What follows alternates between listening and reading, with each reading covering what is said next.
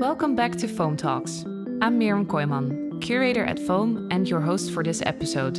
Today I'm talking with Alba Zari. She is an incredible filmmaker and photographer who lives and works between London and Trieste, and whose project The Y was selected for Foam Talent 2020. The Y is a deeply personal yet scientifically approached search for her biological father, whom she never met. At the age of 25, Alba found out through a DNA test that the man whom she thought to be her father, in fact, wasn't. Since the Y chromosome can only be passed on from father to son, the Y represents a fascinating collection of material that Alba gathered over the course of two years, while searching for clues that otherwise would have been easily acquired if she had been born a man. So, today we'll talk about the Y, but also about the brand new second chapter to this long term research, Occult, which focuses on her mother. Get ready for an unheard of family history of Alba Zari and her braveness to face and share it with the world through her art. Dear Alba, I'm thrilled to be talking with you today on your projects The Y and The Occult that take us into a very personal search on your family's history. Um, in 2013, if I'm correct, at the age of 25, you found out that the man whom you always believed to be your father, in fact, wasn't. Um, this must have been a life changing discovery. So, when did you decide to search for your biological father? And did you know from the start that you would turn it into an artistic project? Well, um, thank you so much for the invitation. I'm really happy to be here and have this chat with, uh, with you guys. So, to go back to your question, um, well, uh, I when I found out, I immediately um, thought that my my whole identity changed because I was born in Bangkok in Thailand, and I thought that I had um, a Thai father. So um, it is, of course, looking for a person that I never met and I don't know, but it's also the journey and looking um, and searching for my own identity. Um, the first thing I did, I was doing my master's, I remember, in uh, NABA in Milano and I had an Iranian friend, so I know that I have few informations about my biological father. So his name is Massad, could be Iranian or Iraqi, um, and he was working for Emirates Airlines and flying to Bangkok, and there is where he met my mother. And so I just asked my friend, she was going back to Tehran, if I could go with her just to see how the people were. So this this wasn't part of the project; it was my personal life, but the necessity to to find out where I belong and what what, what is my country, what is my identity, was very very urgent. Was really a strong necessity, and so then slowly I started. I had this, you know, this kind of seed inside me, and this thought um, about about starting to to look for him and of course, like I did start this artistic project, and the moment I decided, it was really cross, like really close. Sorry to my my my life. It is actually my life because the purpose was really to look for him, and I tried to use every kind of medium and tool that I had to to find him. And photography, in in this case, was very very important from um, the documents. So the first thing I did was do a DNA test on the father of my brother that is Thai, and it was zero percent um, my father. So I, I wanted to have numbers, and this way of like having an emotional distance was helping me to go through the um, um to the whole process, and and yeah. So from from the documents to the um, archive pictures where I started to paint on on the pictures of of the person that I thought was my father. So photography is not always a document of truth, and and even in my personal life. So I was uh, crossing uh, always these two boundaries of personal life and artistic research, and it actually helped me to understand the difference between private and public. Of course, there's much more in my own life, but then you have to decide what I'm showing, what is public, what is meaningful, what is still private in a very personal research. Yeah, because you are really displaying a lot of um, not only photographs but also per personal items. Uh, your work is part of the Foam Talent 2020 exhibition. And in a way, the whole presentation of your work takes the viewer through the project step by step. For all the listeners here that uh, can't see your work right now, but are just hearing this conversation, can you take us through the different steps of the project? Yes, so um, it's difficult to do it without um, without a visual support. Without visuals, yeah. and you can use imagination then. But I, yes, it's it started as I said before with the DNA test, and I did an um, origin test on on my own DNA to find out, of course, that I have two X, two chromosomes X, so the Y, and that's how the project is called, is the missing Y. So I, I couldn't trace the identity of my biological father without having uh, the Y, without, you know, my brother has a different father, so I couldn't even trace his his um, history and where he he belongs. So it's um it's a project about um, trying to find it's a research in itself that is that is part of the project. Then I looked at my archive pictures, my my family photos, uh, the VHS, uh, to try to find some clues in, in, in the past. So it's like we, we're looking at, at every single bit, but with a different narrative, with a different stories. So every picture has had a different meaning when I start to look at them back again. Um, and it's the project has a few chapters. So another one is the physiognomic studies that I did on myself and on my maternal line, the, the eggs, to try to, with the process of exclusion, to find his own features. So my mom is tall and blonde, and I've got her, her bone structure. I'm tall like her, but um, I'm, I have dark skin. My eyes are, are really dark. So um, by this physiognomic process, I, I guess um, I look more like my father that I never met than than anyone in my maternal line family. Um, after the, the physiognomic study, I tried to reconstruct a, 3D, an avatar, uh, to have an image of him because the, the thing is like even having um, a, an image like a mirror where I can reflect myself and have a sense of, of belonging. Um, doing this research, I got my birth certificate. Where also there, I found out that there is a person that signed my the paternity. So I have a legal father that I never knew about. I found out in 2016 of this person. Then I went to Los Angeles to to meet him, and he's a homeless person that lives in a van, and and he was linked to my mother for um, some yeah, from some part of her past that I needed to find out. And this is where my second project started. And and yes, I did a web research, and this became part of the project in itself. Yeah, it's incredible uh, all the all the ways you uh, have been using photography on the one hand to, well, looking back at your photo albums, where photographs were used to establish an, an idea of what your family was and and then you reworked those photographs to well basically you've been wiping out the the man whom you thought to be your father from the pictures. Um, but then also yeah I, I thought it was interesting to see that in those um, also other archive photographs that you really were circling body parts to see what yeah uh, uh, what body parts were matching with your mother's and and when it wasn't.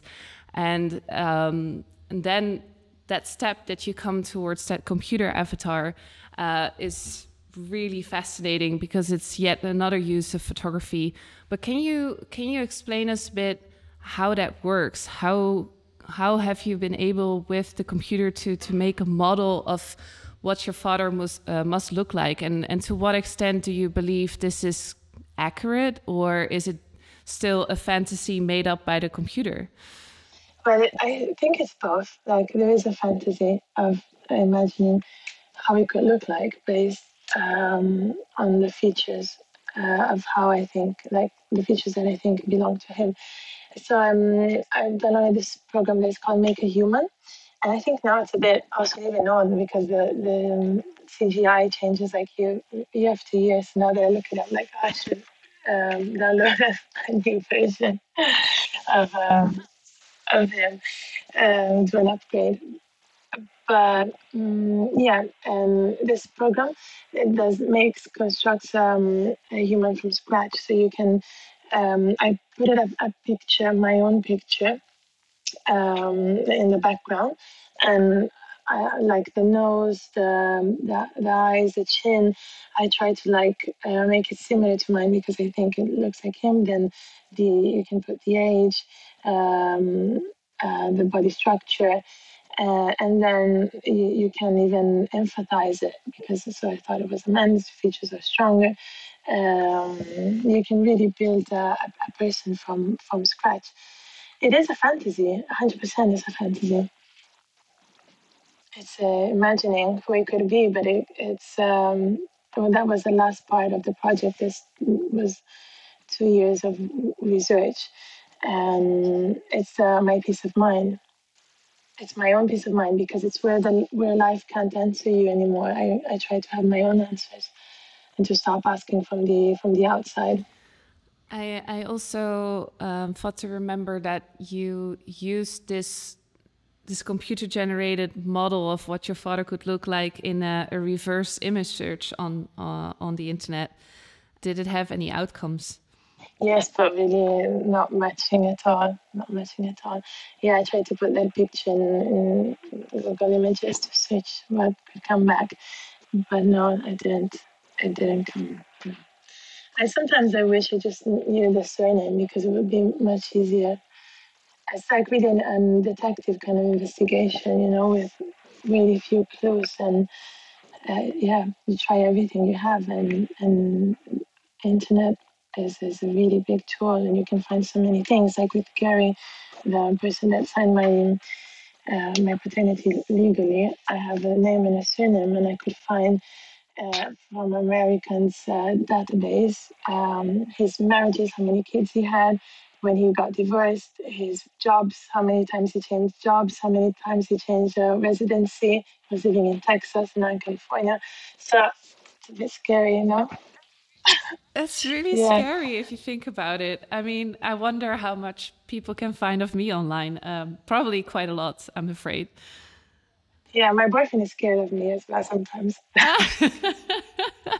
yeah, you're you must be a pro now in this kind of yeah. detective research. That's yeah, crazy. yeah. My my friends ask me for help sometimes. Are you now also uh, um, sourcing uh, potential dating profiles to just check for your friends who they can trust or not. yeah.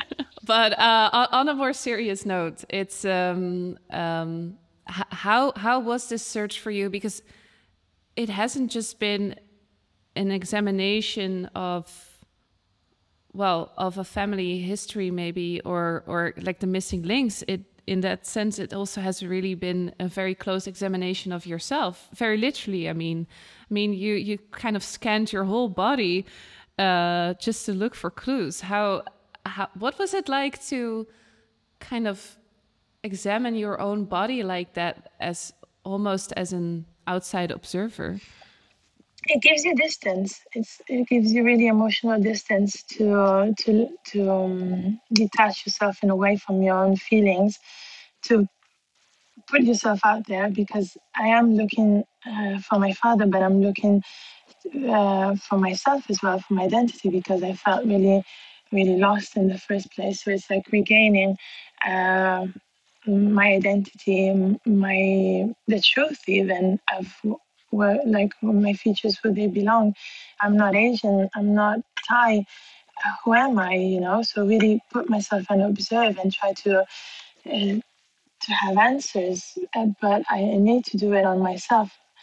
And and sometimes you cannot control reality. You cannot control the answers from the outside. And everything that I have was was myself. So I really felt like not like I was in a lab because I was my it was my choice to to examine what I had and my myself. So yeah, it's accepting. It's accepting in a way without knowing and trying to um, to take away the the rhetorical. You know, what's it's a very personal uh, project, but I guess the, I try the aesthetic is, is more like kind of dry and and not detached and yeah distant in a way. Yeah, and I I think one question that especially lingers around the why is why your mother didn't have the answer about who your bi biological father is. Um, and I believe this also formed the impetus of the second chapter to your research titled Occult. So, can you tell us about that? Yes. So, um, I guess that the first project, uh, the Y, was uh, a big step to prepare me to do this new project that is still ongoing. I have um, produced, I, I think, all of the, the images and I'm trying to create like the narrative and, and the story, but it's very much linked to to the Y. So, and even when I did in presentations, the first questions that people would ask me uh, "Why does your mother don't know what is her role in all of this?" And my mother is, is the most important person that I have in my life, and she has no, um, like it's it's not her fault for not knowing, and it was difficult I just did the first project for myself to find out. Um, and in a way, she was not really very involved, but I felt I, I needed to, in a way, justify or like um, regain uh, some respect and some ownership of her own life. Uh, so she was uh, mm, in a cult that is called the Children of God. And my grandmother took her there when she was 13 years old. And the Christian of God um, the Children of God is a Christian cult, sorry, that um, was uh, created in the, um, 1968 in Huffington Post in California by David Berg. And it, translated like the love for Jesus, the love for God in a um, very literal way. So the woman had to share their own body. And the reason why I don't know who my father is because my mother had to do this thing called flirty fishing. So go to the streets and show God's um, love. So like asked to to sleep with men, and that was literally sh- showing God's love. Um, and she had to do it with more people possible and keep the babies and the babies without uh, an identity without a father were called jesus babies and of course for her in a way was very dramatic and very um, she'd been through, through abuse and uh, brainwashed in a very young age so um, what she wanted for me is to have a father. So the other person that she met in the cult, the father, my brother that is Thai, she asked him to actually take care of me. So everything she did was out of um, she has no fault in, in what happened. And as an artist and as a daughter, I felt I, I needed to to start the second chapter um, to understand, of course, her reason deeply. Um, but before the Y I wasn't really prepared because it's a very um, mm, hard story. And look at the propaganda, the leaflets, and the um, you know what what this cult did and did to my mother was very um, strong for me. So I needed time to to um, to process everything and, and, to get ready to start this this new project called Occult. So, have you been able to talk about it with your mother, or with the the few clues you had, you just started your own research? Uh, so how I'm structuring it now at the moment is um, because I, am trying to uh, not ask her too much because uh, uh, it's very traumatic for her, and I want to respect that. And it's again how you can, with photography, do something really personal, but having boundaries and respecting some things that we remain uh, private and, we, and remain like delicate and really sensitive. So um, I have more, a lot of family pictures, and I collected more from my grandmother about them before in Trieste. So to try to understand the reason why uh, she wanted to take my mother and escape from Trieste and join this cult. And so there is like um, um, a moment like the past, so before they joined the cult. Uh, so pictures of my mother when she was really when she was a child, when she was at school. So the with her brothers, with her father, and then uh, pictures after. So with me in Thailand in an exotic place, very different from Trieste. and and it's like that in the middle there are no pictures there when we came out of the cult i was four years old and my mother and my grandmother never wanted to speak about this ever again so there's there's a this like black hole this missing information of um, memory and of things that happen and this is where I started to do my own research. So I went to this website of ex family members to get a lot of archive pictures of propaganda leaflets, of things that, of course, my family didn't want to show me to protect me. And I actually found out on my own what this was about from objective um, newspapers, uh, propaganda leaflets, comics. And I watched documentaries, I did screenshots of them. So I, collected a really big database of, of the history from the 68 to the present of, of this cult to fill the hole, to fill that, that gap. And this cult, um, because I mean, you're saying that your your family is from Trieste, but you grew up in Thailand, uh, or at least until the age of four. Is this a worldwide network? This this cult of the Children of God. How how did you end up there? And well, it's American, so it is quite um, worldwide kind of cult. And there are some famous people that were in, in this cult, like Joaquin Phoenix and other people. So it was quite big in the 70s. There were more than 30,000 people around the world. So they had colonies in South America. They had some, of course, in, in Europe, in Italy, in, in France, in Germany. And, and then they went to India. My mother was trained in Goa. And last year, no, sorry, 2019, 2020. It's like there's, there's a year missing. That's a year of lockdown that I don't count. But uh, before uh, COVID, I went for six months in, in Asia. So I went to other cities where my mom was living. So I've been to Delhi, Goa, where she was trained, um, Varanasi. Then I went up to Nepal, Kathmandu. So my mother made a list of all the places she has been before I was born. And I went there to take pictures for, for the new project and to to find like some kind of new age similar cults that believe in like in tantra and sexual awakening and that are like spiritual but going in a sexual direction. And this is part of the new material of the project. And yeah it was uh, a cult that was an, another world yeah had many colonies. And also like by the archive pictures it's very interesting to see how these american white men are bringing the the bible and um, their own kind of bible and their own like religion in countries that have a completely different like in thailand the buddhists and how they try to again colonize uh, religiously um, countries with totally different um, beliefs and that's that's interesting to see in the in the archive pictures as well that I collected. So, if I understand correctly, did your mother move between colonies, and did she have her own freedom of movement, or was she sort of taken from place to place? Um, she had to like um, go in, in groups of two or three, usually women, and uh, there were these people called shepherds, and they decided where to go and what to do. So they were always the control. They couldn't keep the money, so they were always giving the money that they had from flirty fishing to the shepherds. So my mom lived like for 15 years without ever having money for herself, and the kids we couldn't go out of, of this villa, of this house, until we were able to go and and, and practice all the cult beliefs and yeah, it was it was very controlling. But this sounds yeah, because this sounds like human trafficking, and and that she was. I mean, this sounds like completely illegal practice.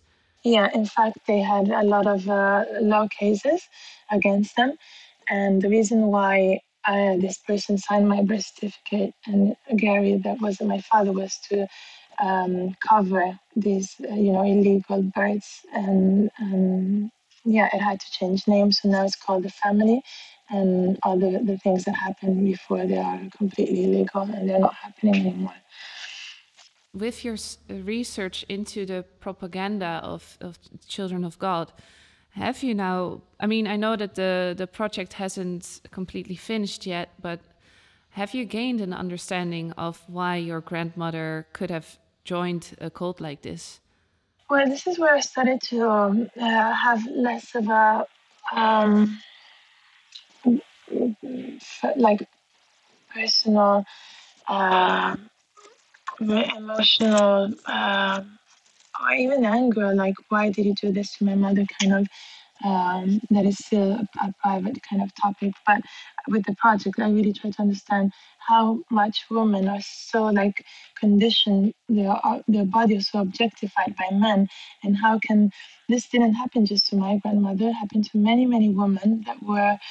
Uh, I don't know how much there is a choice uh, because like the idea of our body not being ours and being an object of God, of men, of the society is so radicated in us that something like this, it can be acceptable. Of course, like there's a part of, you know, an unhappy marriage, you're lost, you want to change your life. And, and it's easy to, um, if people brainwash you, you can just get dragged into something like that. So there's no, what really me with this project is like there's no um, judgment, and there is a deep understanding of uh, of a topic of this project that is very very feminist. It's like how can men really continue to objectify our bodies like that? How can we? Because the, the leaflets that I think you saw, and it's a pity I cannot show them now because they're very strong. And how can you look at that? And can you describe them a little bit? Okay, so so there is one with the written "You are the love of God," I have it right here. And there is this uh, blonde woman with a really beautiful body, and she her hands are like Jesus Christ on the cross, but her legs are open, and in the middle of her um, vagina there is a, a nail. So that's very visually very strong. And then there's another one with a man and a woman, and they're in bed, almost kissing, and the the um, it's written God God's horse question mark by Moses David. So it's it's shocking for me to. Uh, God's love slave is another one. Just for the record, these are these are graphics. Uh, I mean, it, it's it's almost like a, a comic, right? Yeah. How they have been designed. It's these are not photographs you're mm-hmm. describing. Just just yeah, for yeah, the... yeah. yeah. Yeah, because uh, when you were showing me um, some of the the visuals of your project, uh, another almost looked like a yeah like a graphic novel. Um, if if i saw it correctly that also um, hinted on child abuse. So it's not only directed to the women. The reason why we escaped when i was four i think was for you know my mother my grandmother to protect me and my brother. So yeah there was a lot of um, child abuse and cases as well.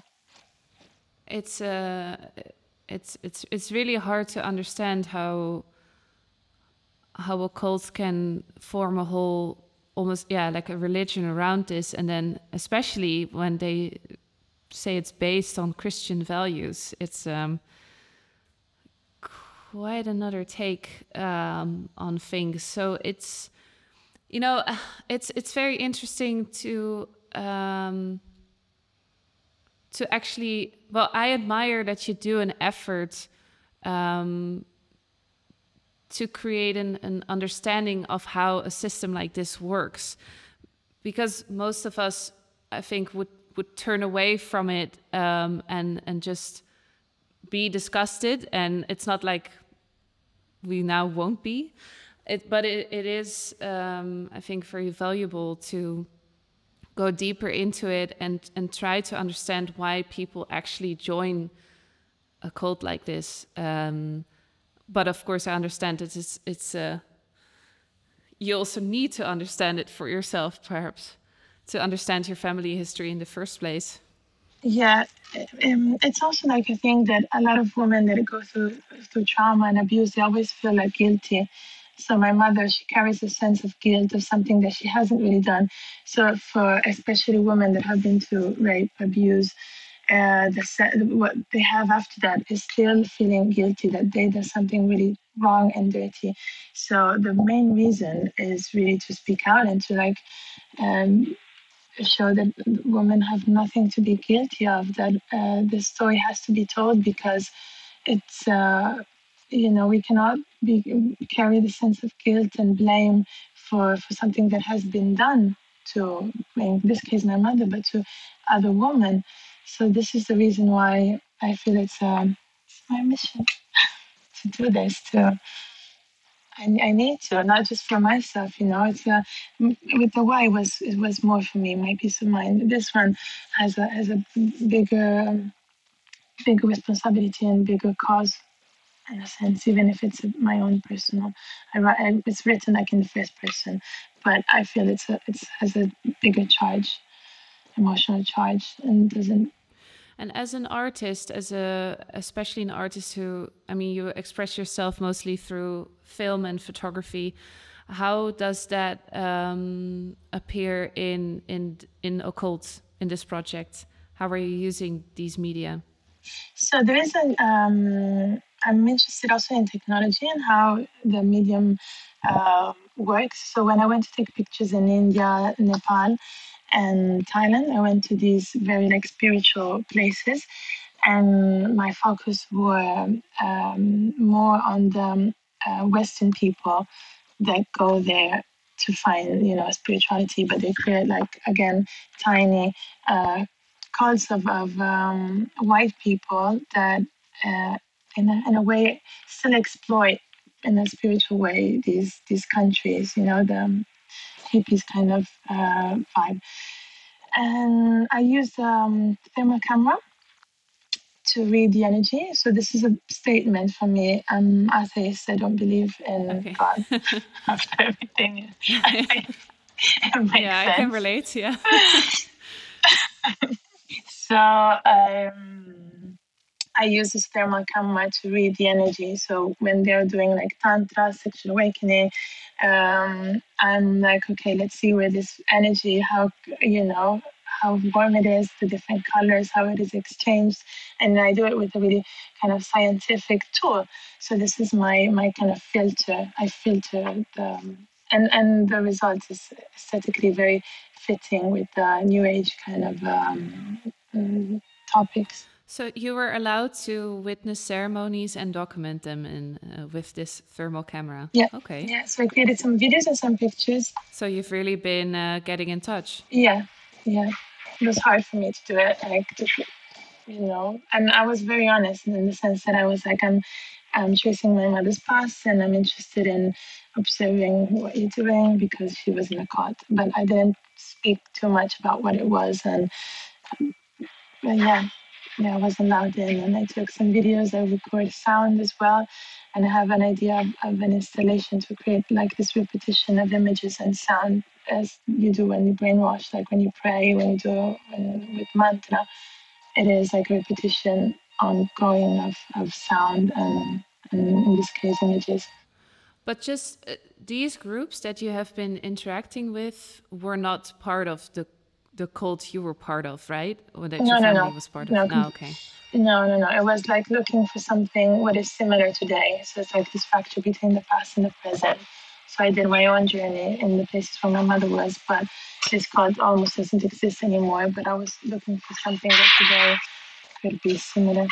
I don't know if you have been presenting parts of a cult uh, just yet, if you have been exhibiting it. But um, if you would, then um, how would should we envision your project to look like in an, in, an, in a space, or are you actually going to turn it into a book? What what is your plan? How do you want to present this really um, um exceptional story to the audience? So I've been very lucky because the project is not quite finished yet, and Winterthur has um, uh, bought some pieces for the permanent collection, and I did already an exhibition with uh, with them for situations, and then at the Museum MAXXI, I did another installation, and it's still the, an exhibition is still on in Bristol at the Royal Photographic Society, a show cre- created by Aaron Schuman. Um, called in progress.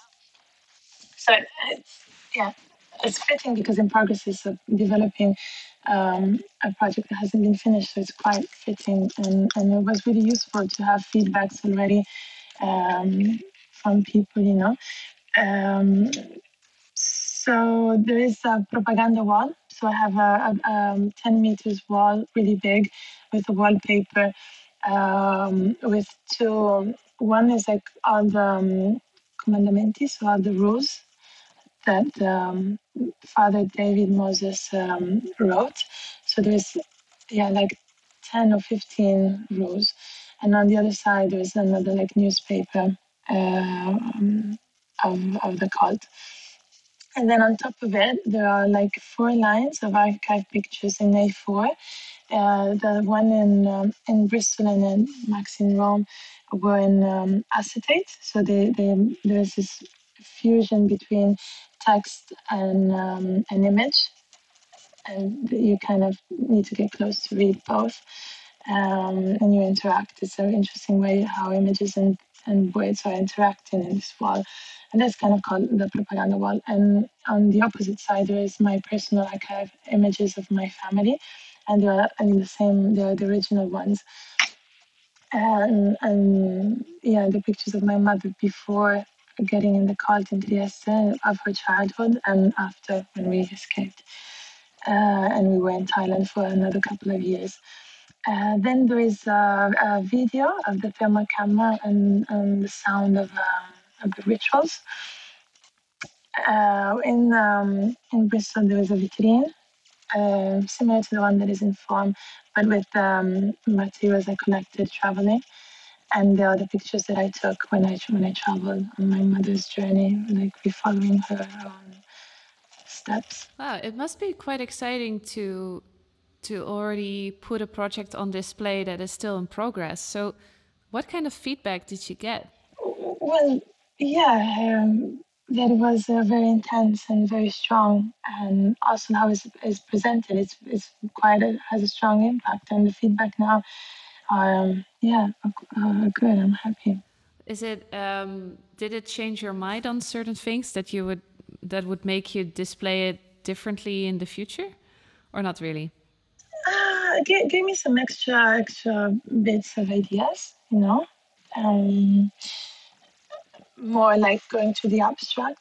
Like I have some tarots that I scanned before going to tra- to um, yeah traveling and these tarots are like 30 years old and you cannot read anything. So I compare them to faith of how you can believe of someone saying this is your future, but you can't see anything. And so I'm trying to go in that direction right now as well to, to um, paint on them to try to, to read what's under. So I'm involving another type of medium in this case. Hmm. Interesting. I'm very excited to see how this will, will, will develop further in a way, I mean, I see a distant parallel with an artist like Laia Abril, um, not only for the consistent, well, her consistent research into the inequality between the sexes and oppression of women, but also for taking the viewer really on this research journey. Um, and, and yeah, kind of applying a scientific or at least as objective as possible approach to very traumatic subjects um, just as a way to speak about them. Are there artists that have been of inspiration to you in finding the right approach, or artists that you admire for other reasons? I think Sophie Calle is the um, my yeah my main uh, referment, like person that I refer to uh, for the personal way that she goes through um, her projects. Then um, apart from Sophie and for the Y is um, yeah there are other uh, kind of more old like referments like Lombroso and the physiognomic studies. Um, there is in the way that I try to like take um, ID uh, kind of pictures and make them rotate is a uh, you know, reminds, it doesn't remind me, but of course I've studied Masruf, so how he really uh, looks at the ID and the features, the faces. So I, there is, um, of course, people that I refer to that are really important have been for my to develop the project. So with um, this reference to to Cesare uh, Lombroso, Lombroso, sorry, um, who was a 19th century Italian criminologist who established a theory that criminality is inherited and that someone born criminal could be identified by the way they look. Um, was that of inspiration to you, or was it just something in in his approach um, of of uh, yeah, using photographs or using um, physical features? Yeah, I think the um, the aesthetic was really important. So I use a uh, large format camera as well. Uh, with really big negatives to, to find more details, more information And I did the self portraits. Um, and the, the thing of, of Lombroso that is really quite a big, like it's how science can can fail, you know. And this project is about failures and attempts to find the right um, result using science, and it's a failure after another. So how a theory that you think is right can be wrong and can be recorrected uh, within the years, and it's um, uh, after the failures that I find, you know, the, the my own peace. So maybe that's a bit uh, the refinement in, in this case, and also like if I think of how, um, yeah, Lombroso was using, you know, the criminal features or like woman or um, all of that, and taking these really cold uh, pictures, almost like IDs. And and if I think of now, like the um, facial reconstruction of how like the police investigate and how this is still uh, our identity, our, our features are, are um, to to to catalog and put people in a database and to yeah yeah practices like racial policing it's um yeah it, you're you're totally right it's still being used uh, and and being applied through technology yeah. The um, the why and the and occult they both stem from very personal starting points and we've now discussed in detail how you apply this um, objective approach to it or scientific approach but both subjects came from a very personal point of view. And how does that resonate with other works from your practice? Well, I believe like in, in every artist has a personal reason, even if when, when it's not so like in first person, it's there's always like um, a motivation, a strong motivation to start and to do something. Uh, for me, it's a really strong necessity and it's very explicit. But I think in any case, someone has a, a reason to do uh, something and, and start to look on, on something instead of something else. So you, you are making a choice that it's at the end of the day personal. Um, yeah, I, I feel like, yeah, it is a necessity to kind of, you know, let it out of myself, something that is too, um, too strong sometimes to feel when you you do a project, and you hang the picture on the wall, it's like it doesn't belong to you anymore. It belongs also to other people. And it's a way to, it's a cathartic way to, to approach it. And it was really, really important for me even to, yeah, to get on with my own life as well and to, after that, detach myself from it. Do you think that there will be a third chapter to this research into your family's history? Is there uh, another part coming up, or do you feel like, in, to some extent, that it would be finished with these two projects, with the Y and occult? Well, I am doing, a, if I can call it a project, but I'm doing a documentary film with my producer. We um, we finished the development part, so now we're starting. We're going into production, and it would yeah it be a feature film of 94 minutes, and and it will like the, the thing that is missing is the point of view of my mother and grandmother. So it's like their their voices as well. So I guess that would be the last chapter. Oh, wow. This sounds really exciting. So, uh, uh, can you tell us something about the narrative? It's the same of the Y and the chord together. Like there were, it becomes like a, a film. There is sound, and the story is the same story, but it, there is a different medium, of course. I can't say too much because my producer would be angry. and and uh, what is the title of this film? White Lies. Okay.